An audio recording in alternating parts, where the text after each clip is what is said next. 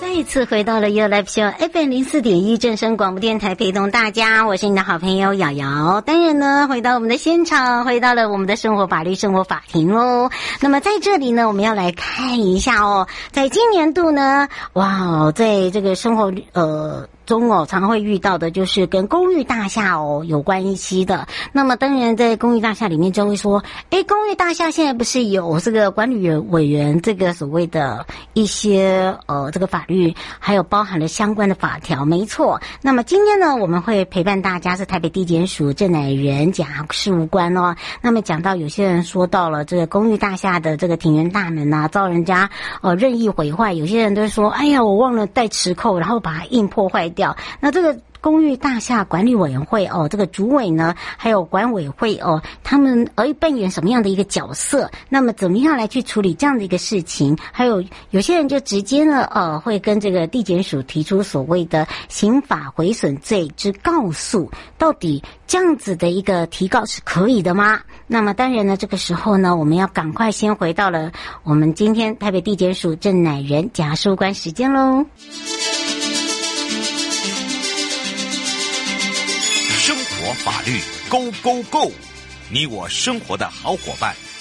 我是你的好朋友哦。我是你的好朋友瑶瑶，再度回到了 You Live Show FM 零四点一真声广播电台，陪同大家。好，刚刚也讲到了呃，在这个公寓大厦管理委员会，呃，其实呢，它有一些这个公寓大厦管理条例的部分。那么我们刚才也有讲到了，在公寓大厦最同最常遇到的就是呃所谓的住户纷争。那在这里面呢，我们就要聊到的就是公寓大厦的呃庭院大门啊，常会有一些呃遭人故意毁坏哦。那当然有些人是因为啊他忘了带磁扣，有些人为了带钥匙，然后就想尽办法哦破坏掉，那就可以自己用伸手开门，或者是诶他没办法关，我就可以自由进出。不过呢，这个公寓大厦管委会哦都会有所谓的主委呃，那当然如果说这个主委啊是以管委会的名义呢，向我们的地检署提出所谓的刑罚毁损罪之告诉，那这个部分呢到底可以吗？可以成立吗？好，当然呢，这样的一个实务是不是也常常在我你我之间哦周边有发生过呢？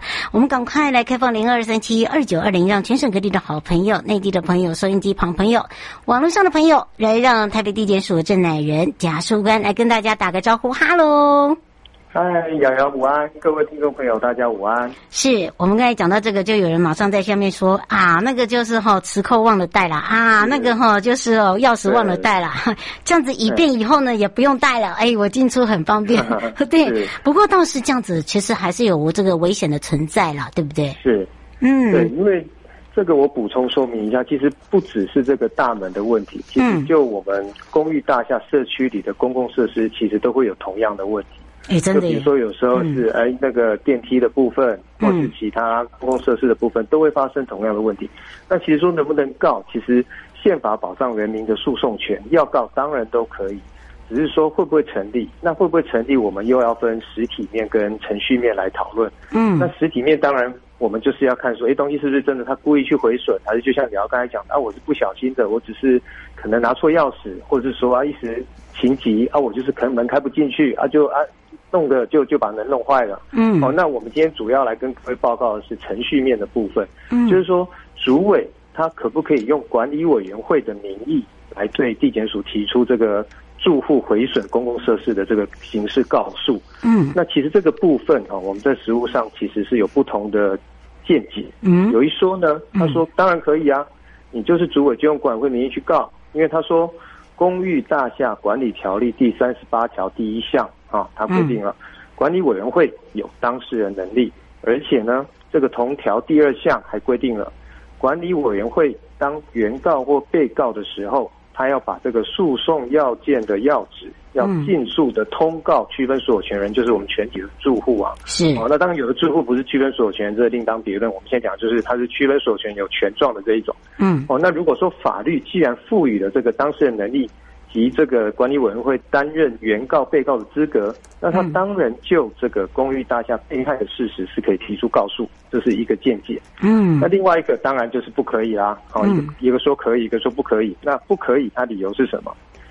他说啦，因为《公寓大厦管理条例》第三十八条的立法，嗯啊依法案定定的时候立法理由来说明呢，是专门针对刑民事诉讼。我们刚才讲这个是刑事毁损是啊刑事的，是没错刑法的毁损罪。嗯公益大厦管理条例规定，这第三百条规定呢是民事诉讼的部分，就是嗯跟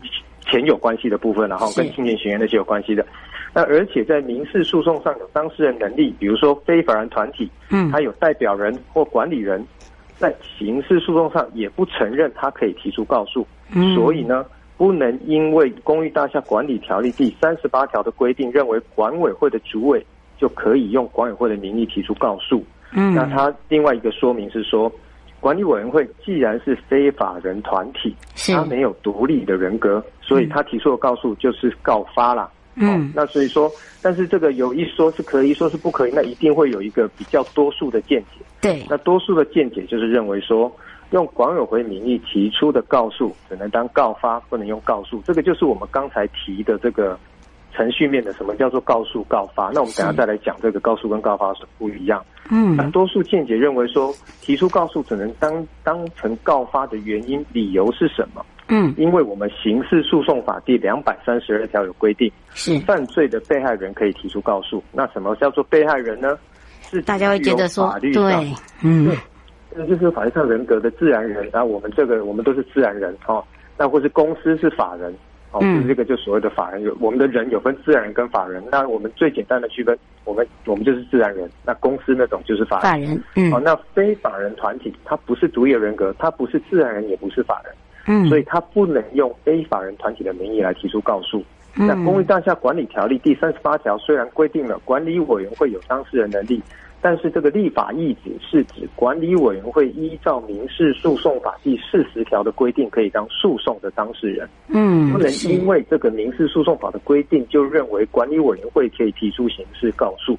那管理委员会它在性质上是非法人团体，就不是我嗯们刚才讲的自然人，也不是我们刚才讲的法人，是所以他提出的告诉就是告发，而不是告诉。那这样讲哦了啊，主委他当然就是帮大家做事的人嘛。对那他今天不能用管委会的名义去告，那怎么办呢？嗯。然后你觉得怎么办比较好？其实我觉得有一点哦，就可能大家都要联呃签署，是不是？就也要要有一个这个同意的部分，因为这个部分会有变成现在有一个呃林小林小姐就在讲，她说请、嗯请问一下，如果这样的话，那管为什么还要成立管管理委员会？它是已经有破坏了所谓的公共设施的部分了，应该本来就会要请他请他来这个赔偿这个所谓的破损，这边有写了对，，那其实就是那我们就是刑事实务上就是这样运作的，就是说没有错，东西坏了就一定要有人来负责嘛。嗯但是我们来告，然后没关系，你今天用管委会名义来告，当然地检署一定都要受理，你只要来告地检署都要受理，因为毕竟你的权利受到损害了，嗯要来帮你调查事实，来主张你的正义，主张你的权利。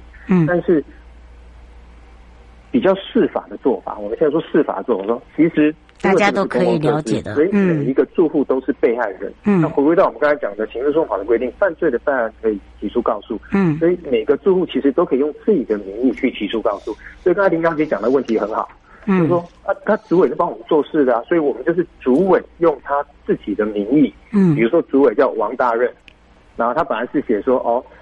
天贾桂林社区主委王大任，然后这个社这个名义去提出告诉。那嗯这个在刑事说法上是这个只是告发，也不是真的是告诉。那他就是用王大任这个人，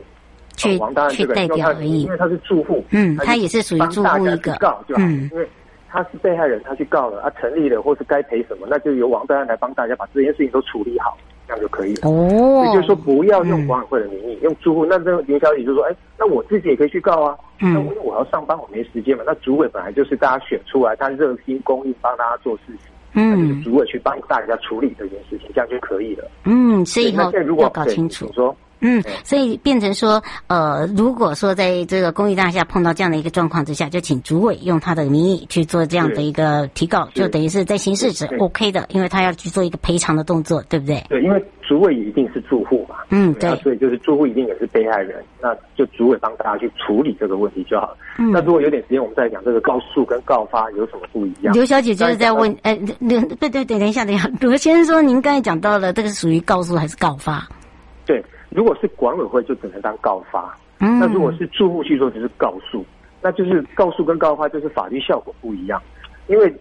诉讼一定有一个结果，人家说诉讼只要做到有一半人满意就是成功了，为什么？因为一定赢的人就满意嘛，输的人就不满意嘛。嗯那如果说像提出告诉的时候，比如说这个事情，啊，检察官调查结果说，哎，这个他不是故意的啊，因为毁损在刑法上不处罚过失，那过失毁损，那检察官最后做了一个不起诉处分，那怎么办？那如果是告诉的话，就可以依照刑事诉讼法的规定申请再议，就是嗯说，哦，我对你这个，你这个根本没查清楚啊嘛，他不是过失嘛，我就看到他在那弄弄弄，就故意把手给弄坏了。嗯，那个就那你不满啊，我们就再请主委再写一个申请再议状，那透过地检署再送到高检署，那高检署去看说，哎，你的再议理由充不充分？可以的话，他认为对你讲的很有道理，检察官没查清楚，嗯那就再发回地检署再继续调查。那如果是告发的话呢？因为你不是直接被害人，因为这个管委会不是直接被害人，你就在刑事诉讼法上没有申请再议的权利。嗯那只要检察官已做了不起诉处分，这案件就确定了，